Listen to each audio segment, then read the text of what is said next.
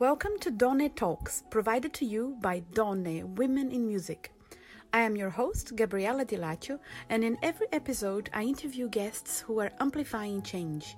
People who are using their voices and their positions to create bigger impact in our society. Today's guest is Australian soprano and composer Deborah Cheetham. Deborah describes herself as a 21st century urban woman who is Yorta Yorta by birth stolen generation by policy, soprano by diligence, composer by necessity, and lesbian by practice. There actually were some racial slurs that were delivered to my dressing room, can you believe, after a performance. Now, look, I'm a 55 year old Yorta Yorta woman who's pretty much seen it all. So let me tell you, it still gutters me. It still takes away my breath that someone make a racial, not only a racial, but a gender specific slur. It makes me just more determined to protect the generations that are coming behind me, to protect our younger artists from this experience, and to weed out that kind of ignorance and arrogance and rid our our beautiful music community of it altogether because in Australia there are so few opportunities. We really can't afford to give any to people that just have not evolved as human beings. She has been a leader and pioneer in the Australian arts landscape for more than 25 years. In 2014 Queen's Birthday Honours List, Deborah was appointed as an officer of the Order of Australia for distinguished service to the performing arts as an opera singer, composer, and artistic director to the development of indigenous artists and to innovation in performance. In 2009, Deborah established the Short Black Opera as a national not for profit opera company devoted to the development of indigenous singers. The following year, she produced the premiere of her first opera, Pecan Summer. This landmark work was Australia's first indigenous opera and has been a vehicle for the development of a new generation of indigenous opera singers. Deborah, it's a real pleasure to have you with us today. Thanks so much, Gabriella. It's uh, it's such a pleasure to be with you, and uh, what a great initiative uh, this is. So thank you so much for having me. I, I've been really looking forward to this very much. Yes, we too. I can tell you. I think I would like to start uh, with your personal journey as a musician, as a singer. How did all started for you? Who were your role models, and how did the singing career developed into composing, for example? I think this is is this is something that so many musicians will, uh, so many singers will relate to. But singing is the earliest memory I have. Actually, it's my mother's voice that I can hear singing. It's it's remained very close to me. My mother. Uh, actually i'm leaning up against her in church and i can i can feel the breath in and out and and a hymn being sung.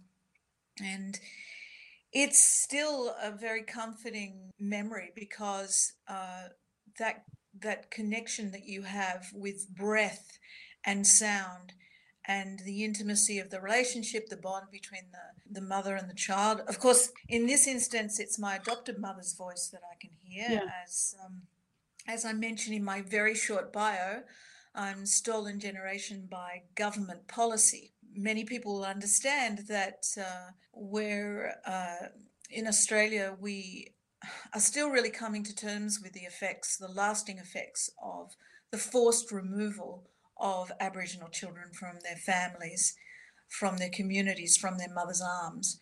And many of these children were uh, forced into a kind of, well, in, in America they called it slavery. Here in Australia we, we call it domestic servitude. But it was unpaid forced labour. Many of the children were taken, uh, put into ghastly institutions, children's homes, where they were mistreated, then sent off to basically be slave labor to uh, wealthy families. Here in Australia, this is a history that we rarely talk about. In fact, this week, very disappointingly, our Prime Minister declared there had been no slavery in Australia. He's had to backtrack uh, from those comments. He hasn't done a very good job of it. But uh, the history shows that so many of the stolen generation children who were taken, as I was, ended up not as I did in a loving home where I had a mother, a father, a sister. most stolen generation children ended up in very terrible circumstances. Mm. But here I was as a young girl uh, growing up in a loving family. Um, they happened to be very, uh, very strict Baptists. I've hmm. often said that I don't think there's any other kind of Baptist. I think all of them are strict. but music, music was really essential in every service. Uh, you know, the great hymns of the Wesleys. And uh, it was a wonderful beginning in terms of uh, just every week there was this great outpouring of music through song. And, uh, and I definitely, I treasure those memories. Uh, I think it was the closest that I could ever be to my adopted mother on those times mm-hmm. when she was singing and I just felt her breath. That's amazing. I, I think it's the most shocking thing when you talk about the the stolen generation just to think that it was not that long ago because those are stories you hear you imagine there were hundreds and hundreds of years ago do you think and i'm sure uh, it will be part of who you are even though you didn't know for how many how many years until you actually found out or contacted your birth mother or got in contact with your roots I was into my mid 20s before I met my Aboriginal mother, Monica. Monica's a Yorta Yorta woman. The Yorta Yorta Nation is a matrilineal nation, so I take my heritage from my mother, her mother. Mm-hmm.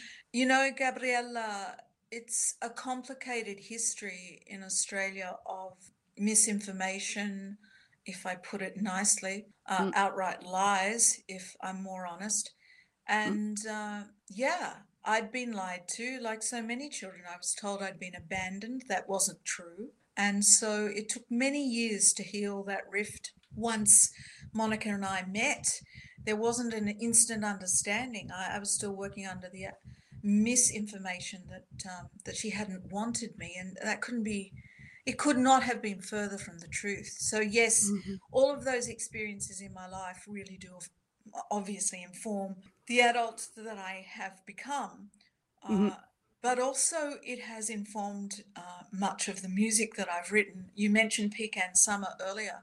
And uh, in fact, we celebrate the 10th anniversary of Pecan Summer this year. Oh, already! Oh, wow! Uh, it, I know it's gone. It has gone so quickly, and so yeah. many achievements made by the the singers who started out with us. There, we were forming a new company. We were training the first uh, company of Indigenous classically trained singers.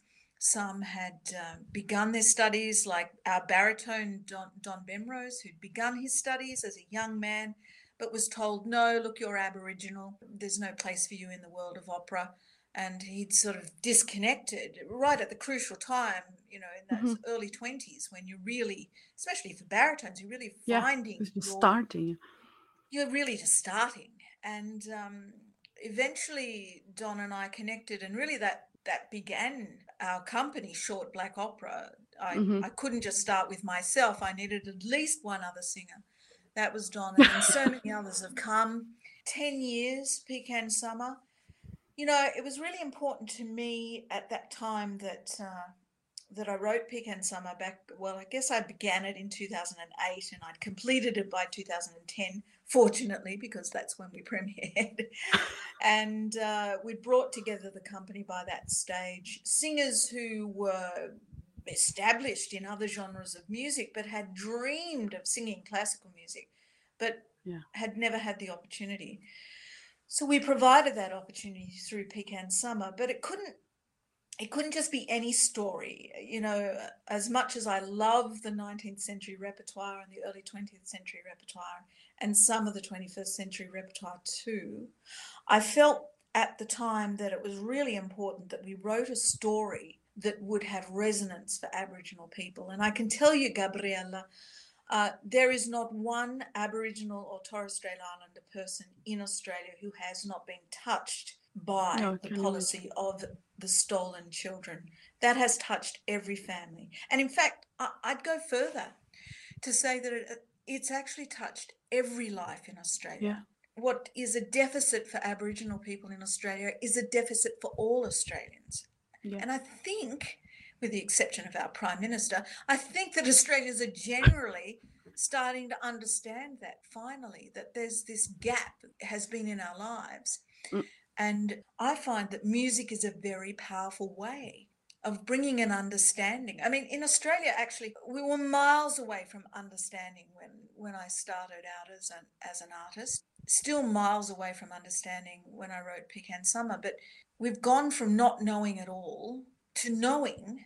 But there's that critical step beyond knowing, and that is understanding. Yeah. And I think this is where music plays an absolutely essential part in the cultural life of a nation, well, any nation, but particularly Australia right now. I want to go back a little bit because I want to find uh, find out how did the soprano became the composer. I'm very curious about that. First, because I'd I think like as how, I'd like to know how many sopranos out there are composers as well. I'm sure I can't be the only one. I know I know a few through the project actually, and Great. um, and I feel quite happy. I was never encouraged to compose but every day i wish i could uh, because i think it's such a, a fantastic way to express and uh, we we express with our voice singing the telling the stories of uh, composers but uh, having this power to tell this story with your own voice it must be an equal um, reward for for an artist and i think uh, because I don't know. I'm in Brazil. We have so many indigenous uh, history as well, and my grandmother had indigenous blood, and and a and she was a singer because there is so much tradition in singing. You know, uh, uh, I'm sure in Australia as well. I know the indigenous tribes and all the songs they sing, but she was ashamed of telling people that was part of her. And I see when you tell this story how much uh, in Brazil we also don't educate our population. We don't talk about it. We don't learn in school, and then we learn they existed, but there's no um, recognition of the the, the story and the contribution. So I, I, I imagine, and please correct me, that the moment when you discover all this huge background you had, you had to tell the story. Is that how you became a composer, or you started before? Well, I guess uh, I guess um, the hint is uh, in that short bio again, a composer yeah. by necessity. Uh, I'd been singing for something like 20 years. I'd uh, traveled to Europe, to the UK. I'd performed in many great venues. I'd written a lot of uh, shows that had enjoyed quite a bit of success. But I'd never sung in any of the major companies in Australia. I still haven't. And there's a very uh, obvious reason for that. And Australia just wasn't ready for an Indigenous opera singer the weight of low expectation on Indigenous Australians is, such a huge burden. It's a crushing burden. It can crush the life out of you.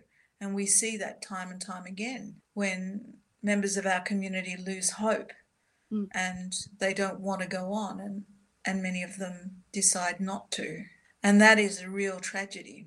But I felt that I, beyond what I was doing with my own voice, I couldn't see the point in being Australia's only Indigenous opera singer. I mean, what is that?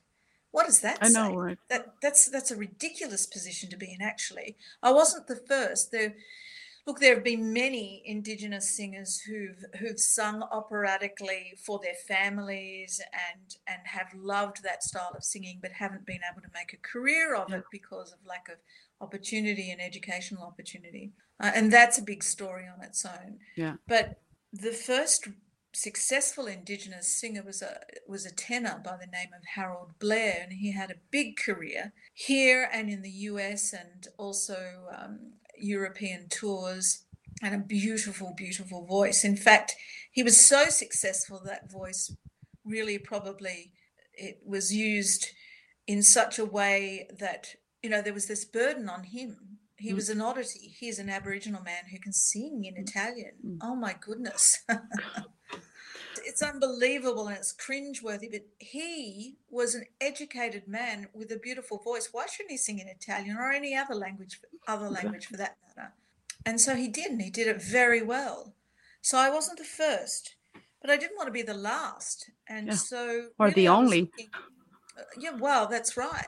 What was the point? So I really wanted to open up this opportunity to the many singers that I knew out there could have, could contribute a really particular sound to uh, to opera in Australia, perhaps in the way that the African American uh, great opera singers of of our time and of the ages, yeah. you know, uh, the way that they've contributed as well. So I felt that we could do this, and writing Pecan Summer was um, it was necessary. Uh, I trained in composition while I was doing my music degree at the Sydney Conservatorium, but mm-hmm. not I, I didn't major in composition. I think from my other very very early memories of just constantly making up songs that would go for kilometers and kilometers in the back of the car i'd be making up these great you know move over wagner i could i could make up a, a constant stream of a cycle. of uh, recitative and aria and you name it on the long holidays that my parents would you know would be, i'd be in the back of the car just singing composing something that was just coming to me. But in a formal sense uh, I, I, guess really my my big opportunity came uh, 20 years ago as uh, I was approached to write the Welcome to Country song for the opening ceremony of the Sydney Olympic Games. And so I wrote that. It was an a cappella piece, and uh, I, I, sang it live, which um, uh, in some of these ceremonies, not everything is sung live. So that was uh, that was an mm-hmm. amazing uh, experience, yeah. and really it's been a 20 year journey so you know one of those overnight sensations not really. I'm no. myself a sensation but it didn't all just happen overnight i guess is what i'm trying to say.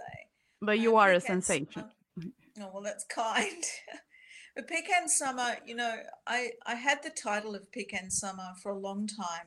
I i didn't have a story. I had the title and no story. How mm-hmm. strange mm-hmm. is that? In uh, 2006, I moved from the town that I grew up in, which was Sydney, a beautiful harbour city of Sydney. I moved to Melbourne, uh, which is a fantastic city for cultural life and the arts. It's just so wonderful. Yeah. And uh, so is Sydney, but Melbourne in a different way. Yeah. And I had this title, and I knew I wanted to write an opera, and I wanted this opera to be like a beacon for other. Aboriginal and Torres Strait Islander singers. And I met an elder from, if you're not familiar with that term, in uh, First Nations cultures, the, the seniors in our in our communities, they are the most revered and hold the highest place of honour. Uh, senior elder of the Bunurong people, Auntie Carolyn Briggs, mm-hmm. actually um, said to me, you know, what what are you doing? Uh, what what's your next big project? And I said, well, I want to write an opera, but I don't have the story yet and she knew that I was stolen generation and she knew mm-hmm. a little bit about my family. Well, actually, she knew a lot more about my family than I did at that point in time. Mm-hmm. And she said, There's a story that you need to find out about. Go up to the town of Shepparton, which is about two and a half hours north of uh, mm-hmm. driving north of, of Melbourne. Go up to the town of Shepparton and meet with the Yorta Yorta people there and ask them about this historic event called the Walk Off from Cummeragunja mission station. And so I thought, oh, that's intriguing. And I did. I went up there and I, I found a, a, another senior elder, Auntie uh, Frances Briggs Matheson. And I asked her, Auntie Frances, will you tell me about the walk off from Cummeragunja mission station? Uh, by that time, I knew that it had happened in 1939. I knew that the Yorta Yorta people from northern Victoria, southern New South Wales, uh, had had protested against the treatment that was meted out against them by the government and by officials, and they had walked off Cummeragunja Mission Station in protest. Now, in 1939, mm-hmm. that was a really dangerous thing to do because Aboriginal people weren't even counted as human beings in 1939. They had no rights whatsoever. You could argue that today there are still many basic rights to be won, but at that time it was uh, it was incredibly difficult for Aboriginal people to have any freedoms to move about. So to walk off this mission station that they'd all been rounded up onto and forced to live on for past 70 years, to walk off that station was a really courageous act. Now I knew all of this, mm-hmm. when I went to meet with Auntie Frances. But what I didn't know and what she told me was that my own grandparents, my own Aboriginal grandparents that I never met, they were part of the walk off. They, were part of the story that oh I was God. writing the opera about. And uh, I just knew then that this this wasn't a project that I'd thought up. This was a project that had been calling me. Yeah. It had been calling me for something like 30 years. And it took me a long time to hear that. But once I did, I was able to tune into a part of my being a part of my a part of my identity that really had been denied me for so long. It's been a long journey actually, a really long journey to piece all of the bits together. It's like trying to put a jigsaw puzzle together and you don't have the picture on the box and you also don't have all of the pieces. It's it's a really complex task, but I'm glad to yeah. say that in all of that, really music has been guiding me. That's amazing. That's uh, such a thank you for sharing this story with us. Do you think this the making of this opera changed you to a new artist? I think uh, I think it's undeniable. I mean, it was the first role that I ever sang in its entirety. Um, it was the first lead role that I'd had in an opera. I had to write my own. Oh well, but it, it didn't become, you know, a centerpiece. It, it's not the Tosca of Aboriginal opera. It is, um, it's very much an ensemble piece. In fact, my character Ella, she doesn't really have an aria of her own. I, I wrote them for other people and not for myself. But I think that's because for so long I'd been singing my repertoire on my own. Uh, well, actually, mm-hmm. not on my own. I'm very fortunate that my partner in life is also my partner in music. My beautiful Tony. She's she's at home looking after the. She's watching. I yeah, hope she's I watching. so. Well, if, if, if Gracie May and Lottie Lou will leave her alone for long enough, they're our two puppies. But um, uh, you know, I'd been there on stage in recital occasionally with wonderful uh, uh collaborations with with dear friends. Uh, great mezzo Linda Barcan, who was there for the all of the seasons of Pecan Summer and many other people besides. But what was it that I was going to do? I was going to write something for myself. Yes, but what about making a statement? What about saying Australia? Exactly. It's not just one Aboriginal person at a time who can be successful, because yeah. really, up to that point, that's all Australia could really handle. One Cathy Freeman, you know, mm. one Evonne Goolagong, one Aboriginal at a time, and they're the exception, and we can mm. console ourselves that you know there are exceptions. Mm-hmm. No, no, uh, uh we are exceptional yes. as a people, and I wanted to show that. And so we we have a company, you know. Um, when we bring everybody together uh, for Pecan Summer, we're, we're meant to be performing Pecan Summer in October, and we're waiting to see if the venue is going to be able to accommodate all of us because when we're on stage, you know, we're a company of more than 50 people. Wow. And we've and- got 26 in the pit, uh, you know, with various other, you know, even if you don't have an audience, that's, we're, we're still looking at if that's going to be possible. But um, mm. yeah.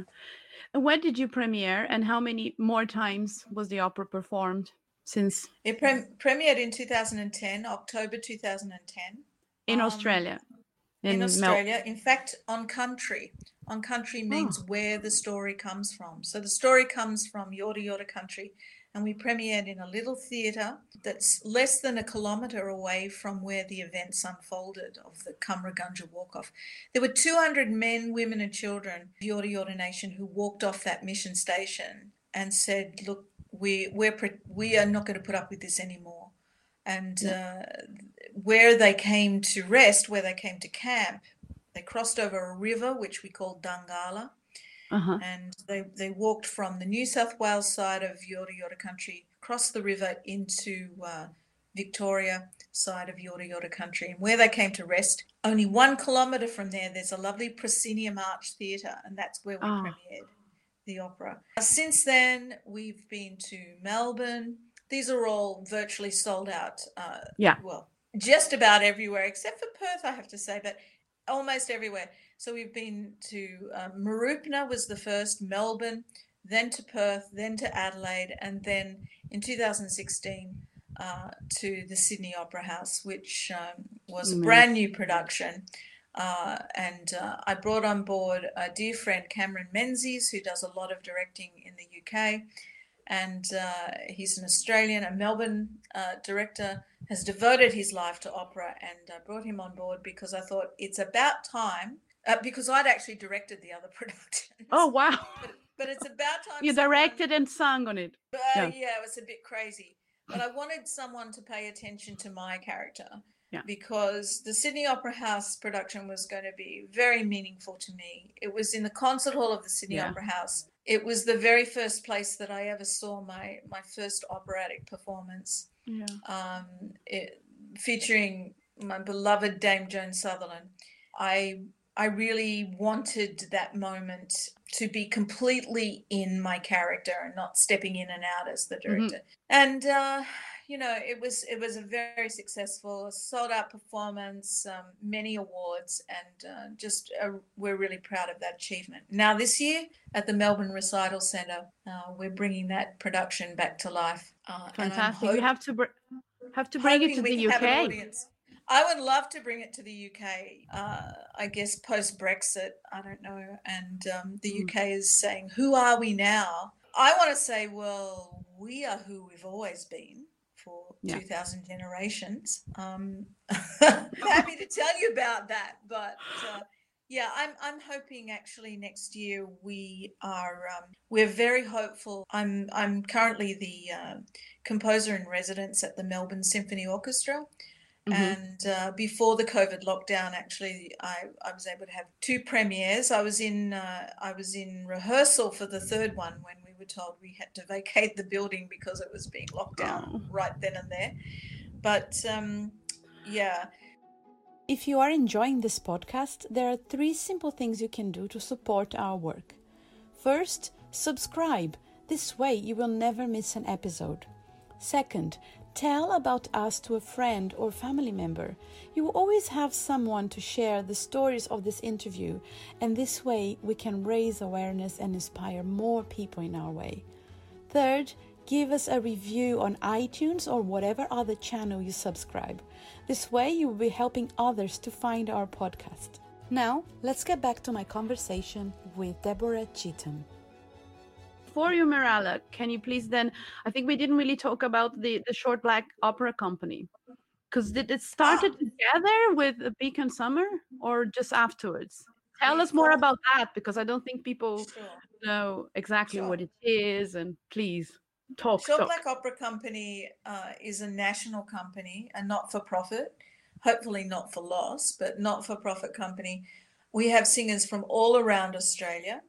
Uh, and um, oh, except for the ACT, uh, ACT, yeah, we don't have anybody from the Capital Territory, but we have singers that come from all around Australia, all the ma- many nations of Aboriginal people together. There is also a children's choir called Dungala Children's Choir. So they take their name from the River Dungala that flows through Yorta Yorta country. And uh, it was formed in 2008 uh, and uh, officially became a company in 2009, but formed in 2008 to prepare the singers for the eventual premiere of Pecan Summer. Ah, And so that took place uh, at another university, um, the Victorian College of the Arts, actually, where we trained the singers. Um, I went around the country and auditioned singers and invited those who were ready to come into an immersive training experience, an intensive training experience. Invited them to Melbourne. From that uh, original cohort of 15, six went on to, to gain their uh, tertiary uh, Bachelor of Music degrees in Wow. classical performance. So I'm really, pla- really, really proud of that record. And uh, the company now is about 35 adults and Wow. about 25 children in the uh, in the Dungala Children's Choir. So we really wanted to make a statement that um, we're not the exception. Yeah. That our culture and our story is exceptional, and that we are a strong and resilient voice in Australian society. We're not the only one, but we are here, and we need to be included, uh, included in our own country. What a concept! And yet, that's something that we've had to fight for ever since the British invaded in 1788. In fact, I've um, short black opera is expanding now outside of uh, vocal music to include instrumental music, and um, I'm happy to announce, if you'd like, Yes, uh, please. that uh, we have formed Ensemble Dutala. Dutala is another Yorta Yorta word, and Dutala means star-filled sky, and Ensemble Dutala will be Australia's first Indigenous chamber orchestra. Wow. It is very heavily inspired by uh, Chi Chi, uh, Chi Chi's work with uh, Yeah. yeah, with uh, Chineke. Um, Chinek, Chi yeah. And I have um, have talked on many occasions uh, about the work that she's done. I'm totally inspired by, by her, and even though we have uh, fewer numbers to draw on, I'm sure that you know with that pioneering work that Chi Chi has done into the classical instrumental space, uh, Ensemble Dutala will soon have a very strong presence. Uh, Amazing. so, short black opera is expanding all the time. We're creating new works. Uh, the Woven Song series, for instance, which is a, a collection. Oh no, of, no, uh, please t- tell tell more about Oh, the tell woven that song. in a please, minute? um, yeah, yeah, quickly. Yeah okay. Uh, you want me to tell about Woven Song? Okay, Yes. so Woven Song is a collection of 10 chamber works that uh, I'm writing. I've currently, um, I think I'm up to number five at the moment. Uh, each work is inspired by a tapestry which hangs in one of our um, embassies around the world. So this includes Singapore, Tokyo, New Delhi, Rome, the Holy See, uh, Washington, Dublin, Beijing, Jakarta, and Tokyo. They're the 10 embassies. There are 10 beautiful tapestries, which in turn were inspired by original works by Aboriginal artists. And uh, I wanted to write chamber music that would respond to each of the tapestries, Mhm. um, that would include the uh, members of an Australian, several Australian ensembles, including Ensemble Dutala, and also collaborate with a local artist. So, for instance, in New Delhi, we had the very great pleasure of working with tabla master Ashish Sengupta, uh, and that's a name that tabla lovers will know very well. In Tokyo, we worked with a magnificent shakuhachi master, uh, Rezon Kuroda. And in Singapore, we worked with three singers, uh, not because that's the native instrument of Singapore, but uh, because uh, we had a relation there, a relationship there with the Nanyang Conservatorium already. So uh, we were meant to go to Beijing already this year. We were meant to have premiered in Jakarta. We were meant to be in Rome and the Holy See in November. Who knows when these things will happen, but they Yeah. will happen because music will triumph. Of course it will. And I just want to make a parenthesis and uh, just acknowledge from from me to you that how grateful I am that you exist, because what you do, uh, you could just be the amazing and only Aboriginal opera singer uh, in from Australia, and you could really capitalize from that a lot. But you choose as an artist to first tell stories, to include more people, and I have goosebumps just talking about it of all the amazing work you're doing. And I hope you inspire many other artists out out there who feel they are from a a community which is not being showcased or not giving the privilege that they can or they should have. And they they should what they should do is to really help their brothers and sisters and to help to promote them. And because i really believe in, in this I, I really don't believe in this sense that there is not space for people. There is so much space for art and there is so much space for diversity. And what you're doing is extremely inspirational. So i just wanted to make this parenthesis. And i would like to ask you we the time is going too fast. To please uh, if you can please talk about Eumeralla now finally. And you called a war requiem for peace and i would love you for you to tell us more about it. Sure. Well, again, uh, is a river.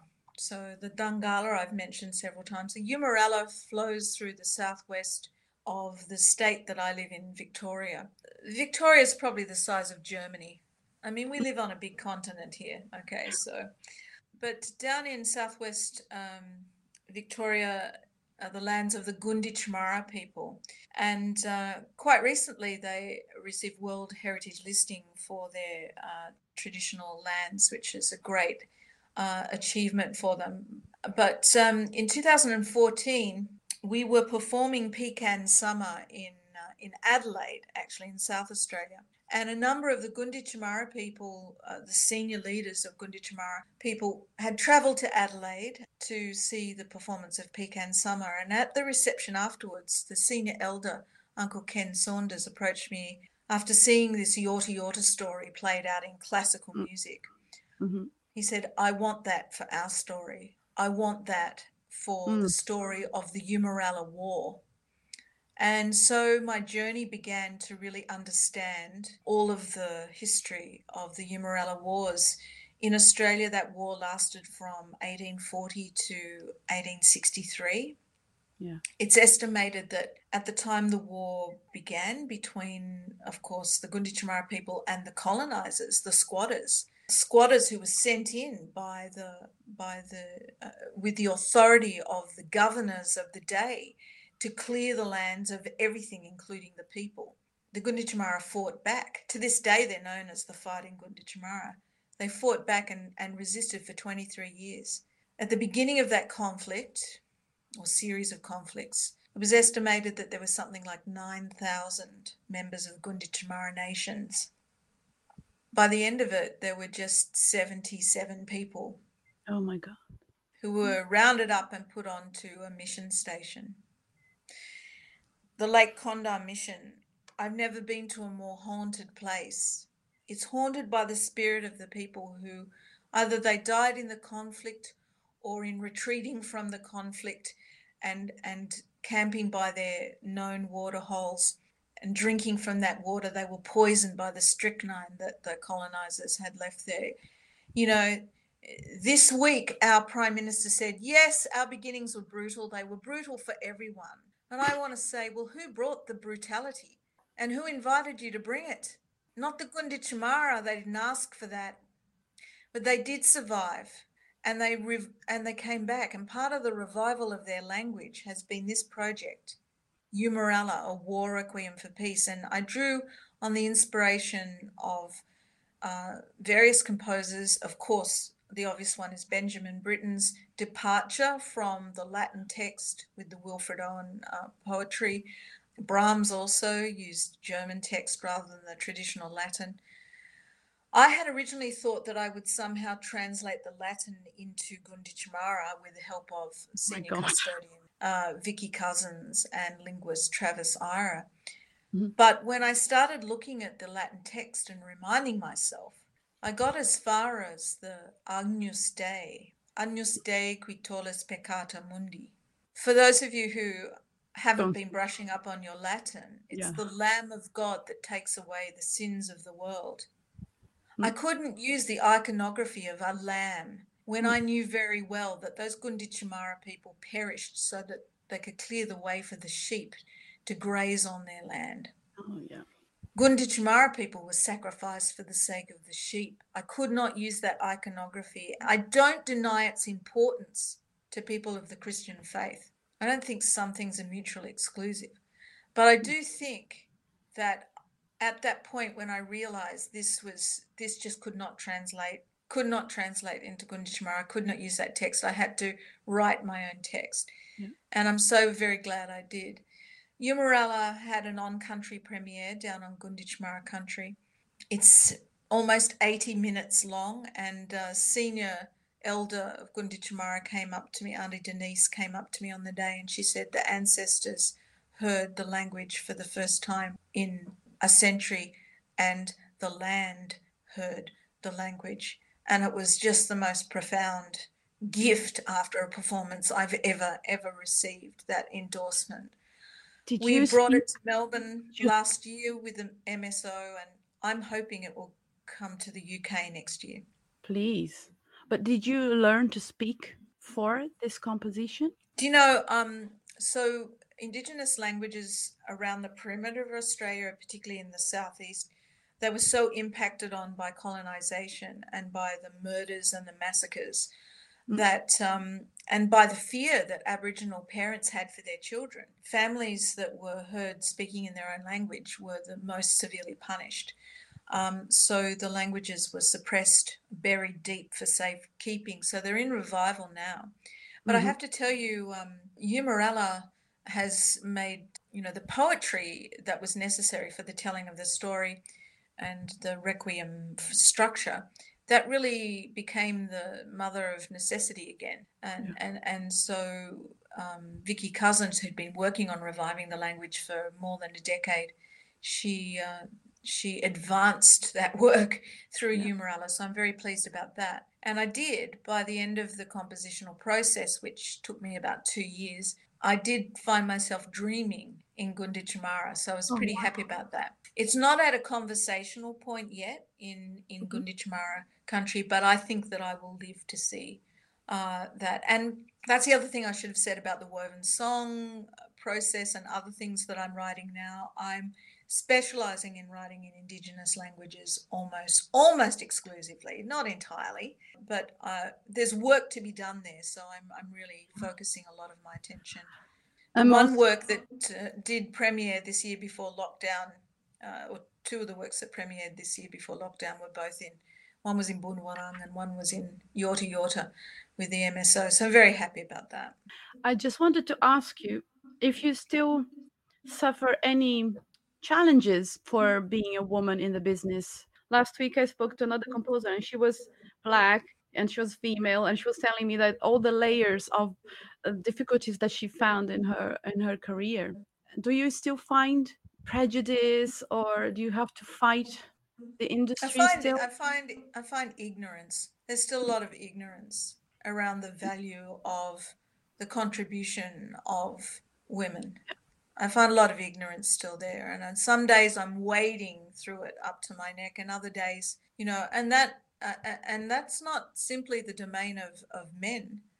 You mm-hmm. know, mm-hmm. there there's ignorance that we have to push through, and we have to enlighten. We have to. It's a role that we have. Um, where there are no opportunities, then I'll create them. If I see a necessity, you know, if I see a need, rather. Yeah. No one asked me to be a composer. I was asked to write um, by Uncle Ken Saunders, but no one asked me to write Pecan Summer. I had to do it. No one asked me to write Woven Song. I had to do that as well. I wanted to make what I wanted to do with Woven Song was to um, was to reconnect visual art with song because the arts were never siloed in their practice in, in, in, traditional cultures. The, the singer is the dancer, the dancer is the painter, the painter is the storyteller. You know, these things were woven together, if you like. So yeah. I think that um, oh, I've been battling the weight of low expectation. I think one of the one of the most um, distressing things that I that I experienced recently was uh, in a performance last year where the conductor I was working with had no no respect for me as the composer. And I think that was born out of two things. I think there may have been some racism there, but I think even deeper than that is what the hell is a soprano doing uh, writing music at this level? You know, yeah, being a soprano comes with it. You know, Gabriella, you know, there's such low, uh, like, you know, give me any, you know, it's just another layer of, of, of, prejudice. And I had to battle through that. And music won the day. The piece itself has been nominated for award, an award. I'm not going to name names, but it was a horrible, horrible experience where yeah. there actually were some racial slurs that were that were delivered to my dressing room, can you believe, after a performance. Now, look, I'm a 55 year old Yorta Yorta woman who's pretty much seen it all. So let me tell you, it still gutters me. It still takes away my breath that someone would make a racial and and also a um, it was not only a racial but a gender specific slur. It makes me just more determined to protect mm. the generations that are coming behind me.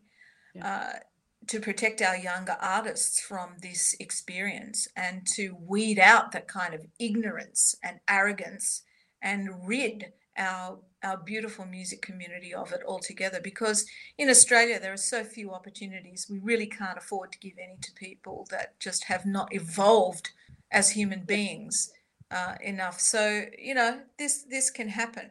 On the other hand there I was with the MSO um, in June for Eumeralla with beautiful Benjamin Northey, one of the most amazing conductors in Australia um, with empathy by the bucket load. He's a man that if he doesn't understand, he makes it a point of going out there and finding out so that he yeah. can understand. I love that.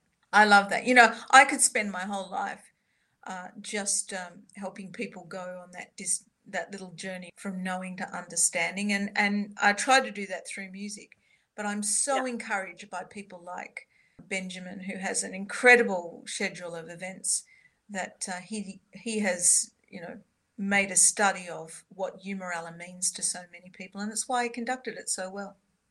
I'm gonna just uh, pop some questions that were here from earlier on. So Kelly asked, "Did the elder who recommended you to go up there to research knew your family, or was part of it was a coincidence?" Ah, that's a really good question. Well, my it happens that my my Aboriginal mother who I was taken from when I was just three weeks of age, she uh, had a very famous brother. Her eldest brother was a very famous musician in Australia. His name was Jimmy Little, and uh, most Australians would, uh, of a certain age, would know that name. And every Aboriginal Australian knows how they're connected to Jimmy Little. Mm-hmm. Auntie Carolyn knew that Jimmy was my uncle. She knew that Jimmy um, Jimmy was born on Cummeragunja, so she knew that. She didn't tell yeah. me. She knew that I had to go there and experience that. I had to be on country to learn that. Yeah. Um, you know, if you told me all of that when I was 21 years of age, I wouldn't have been ready to to cope with it. I wouldn't have been ready. Um, so these things sometimes you have to mature into a, a readiness to take on information. I think that's what's happening for the whole of Australia, actually uh, as as Australia, as that concept, we're maturing to a point where we can take on some of the some of the deeper meaning of what it is to live on this continent. So, short answer is, I think she knew, but I had to go and find out for myself. Um, Mary Ellen asks, "How do you personally deal with what you refer to as ignorance? Where does your strength come from?" Good question, Mary Ellen. Today, it came from my loving partner. We've had a very difficult week. Um, yeah. Very difficult two weeks. We lost a young member of our community, and um, we call that sorry business, and it's been heartbreaking.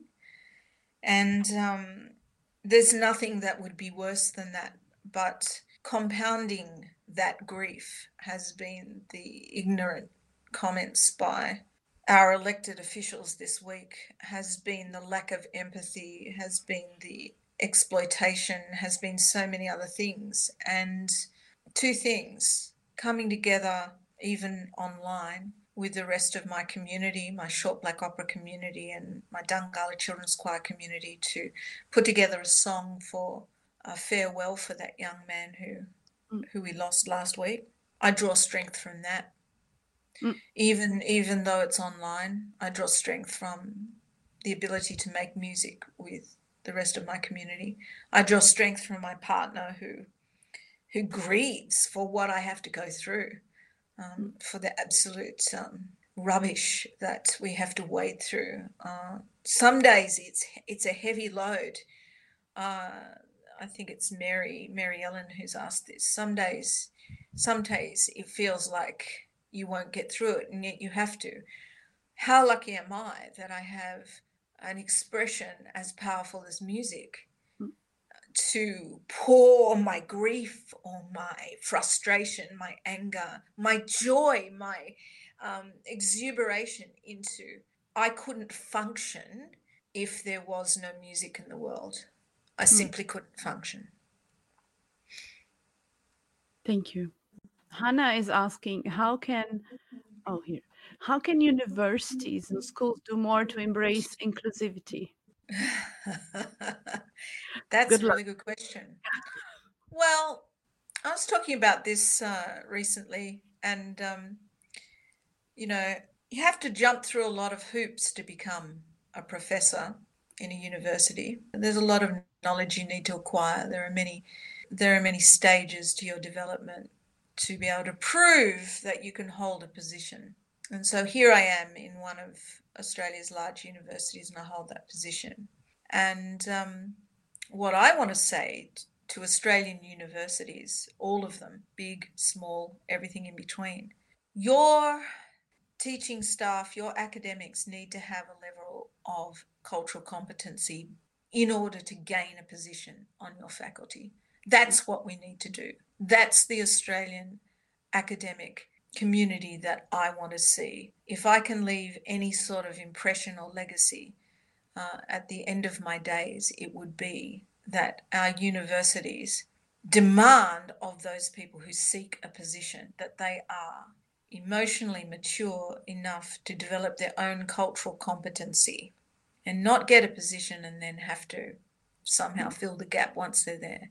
I think that that has to be a criteria. If you're going to teach in Australia, then you need to understand what Australia is. So I think we need to make more demands of ourselves. I don't exclude myself. I don't know everything. 10 years ago, I didn't know anything about the Eumeralla War. If you're hearing about it for the first time, don't feel ashamed, yeah. but don't ignore it now that you've heard of it. Yes, I, I think that's, um, I was very ashamed. I think I felt the same, uh, and I felt quite embarrassed a few years ago, like five years ago, when I came across this amazing talent, the names of women in history, in the history of music, in the history of composition. And you feel embarrassed and then I, very soon afterwards i felt quite angry. And i think that anger and this this sense of we need to keep having these conversations. We need to keep having these conversations not only when we see something really sad happen in america like we we are watching now. We can't talk about racism only when this happened. We can't talk about women in music only in march. And we can't talk about these stories only here today. And i think i, I think everybody watching this and I hope people can share because what everything you told us is extremely valuable. And as you say don't forget i think that's the the clue for everybody. I find and i say i'm like you. I feel like i don't know everything.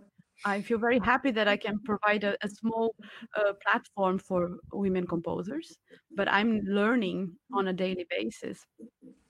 Oh absolutely. I i think that um the strides that we've made or the steps that we've made in Australia, our, our national broadcaster for several years had a focus on women composers over a period of a week. I tell you, I was actually um, I was actually broadcasting on the ABC. I, I had a program uh, on oh. the ABC when um, uh, a few years ago now, and I you know, International Women's Day came along and we're focusing on women composers, and it was just the one day at that stage. The amount of hate mail that we receive from people, how dare you devote a whole day just to women? Like it, it's it's unbelievable. But this was only about five years ago, so there's work to be done.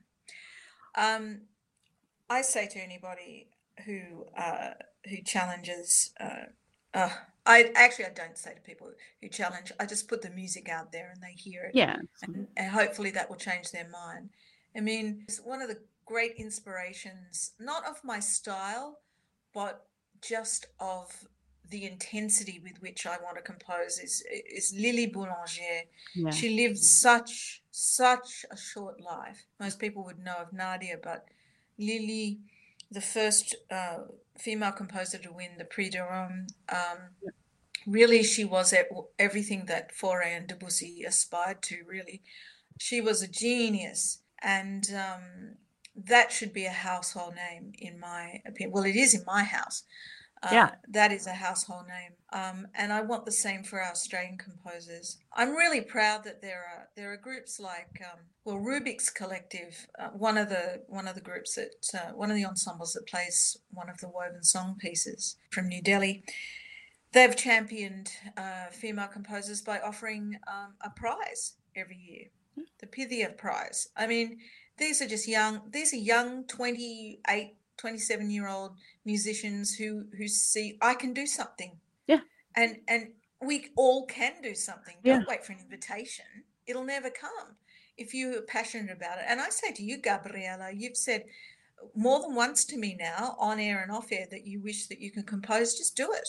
Do it for yourself. Do it on what you know. Do it on your instrument. Yeah. And then if you need to collaborate to take it further, then do that. But I didn't wait for an invitation. And, you know, when I started out with um, Pecan Summer, I didn't trust myself to be able to orchestrate the, the score. I wrote the piano vocal score, obviously, and the mm-hmm. libretto.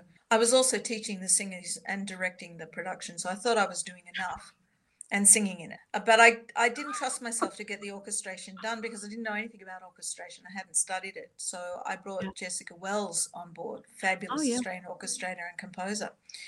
And she did a brilliant job. I'm now looking at that score and adding my voice to that as as an orchestrator. But I, uh, you know what I didn't know, well, then I I went out and I did a course and I found out and I I asked people's advice and um, and uh, there's still a lot I don't know. Uh, people who play string instruments look at me, you know, Deborah, do you not realize that triple stopping is not possible um, physically? Oh well, good. Now I do. don't worry about, you know what? I say to my students, I've always said this for many years don't be ashamed of not knowing something. That not knowing isn't a problem. What uh, the problem is not bothering to find out. Yeah. Okay. You should be ashamed if you never bother to find out. Australia's history, composition, how to write double stopping for a viola. Find out. um, I've got a couple of works uh, in train at the moment. The Woven Song series is going on. Jessica Hitchcock, uh, a, a, a, brilliant young musician um, uh, who's been part of Short Black Opera all along, she and I are writing a children's opera called Cheeky Opera, which will be uh, which will be ready for publication uh, later this year.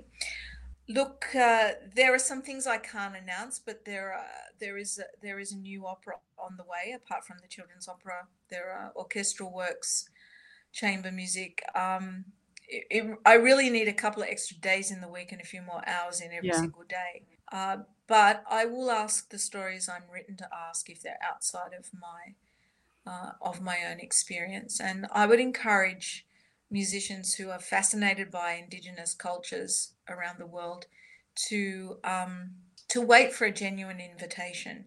It will seem like a really good thing that you're going in and doing, but wait for the invitation.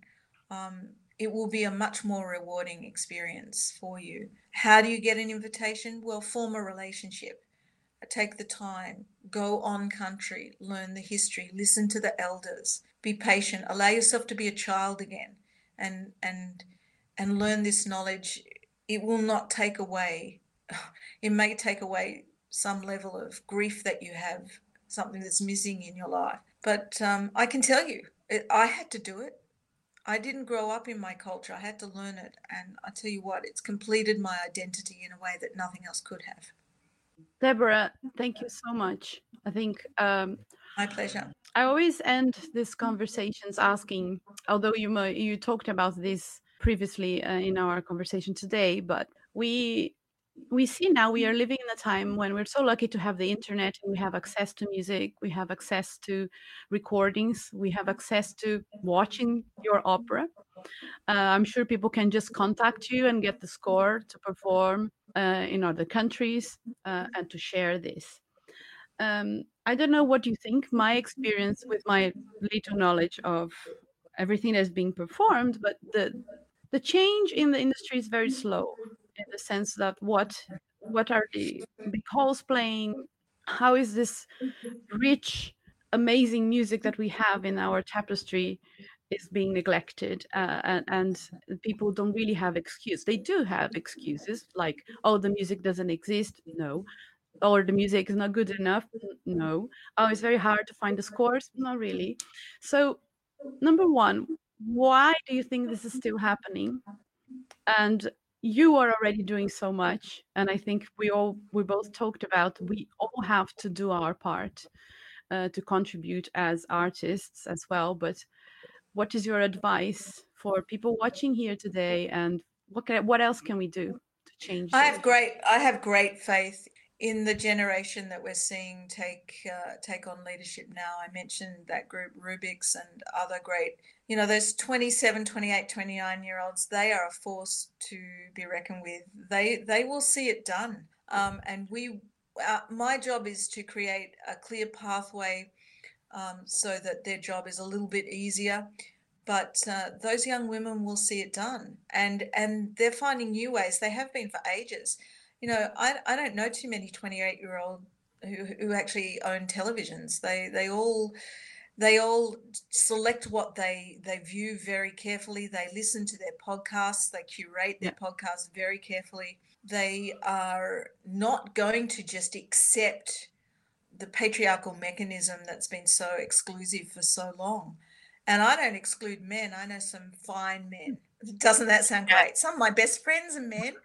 Um, but uh, I I'm all for strong, empathetic, emotionally intelligent uh, male leadership alongside the female leadership that is essential for humanity. I, I have great confidence in this next generation. I've seen what they've done already. And uh, what we have to do is make sure that um, all of the gains that we have made, all of the slow progress, still moves in the right direction. And don't wait to be invited.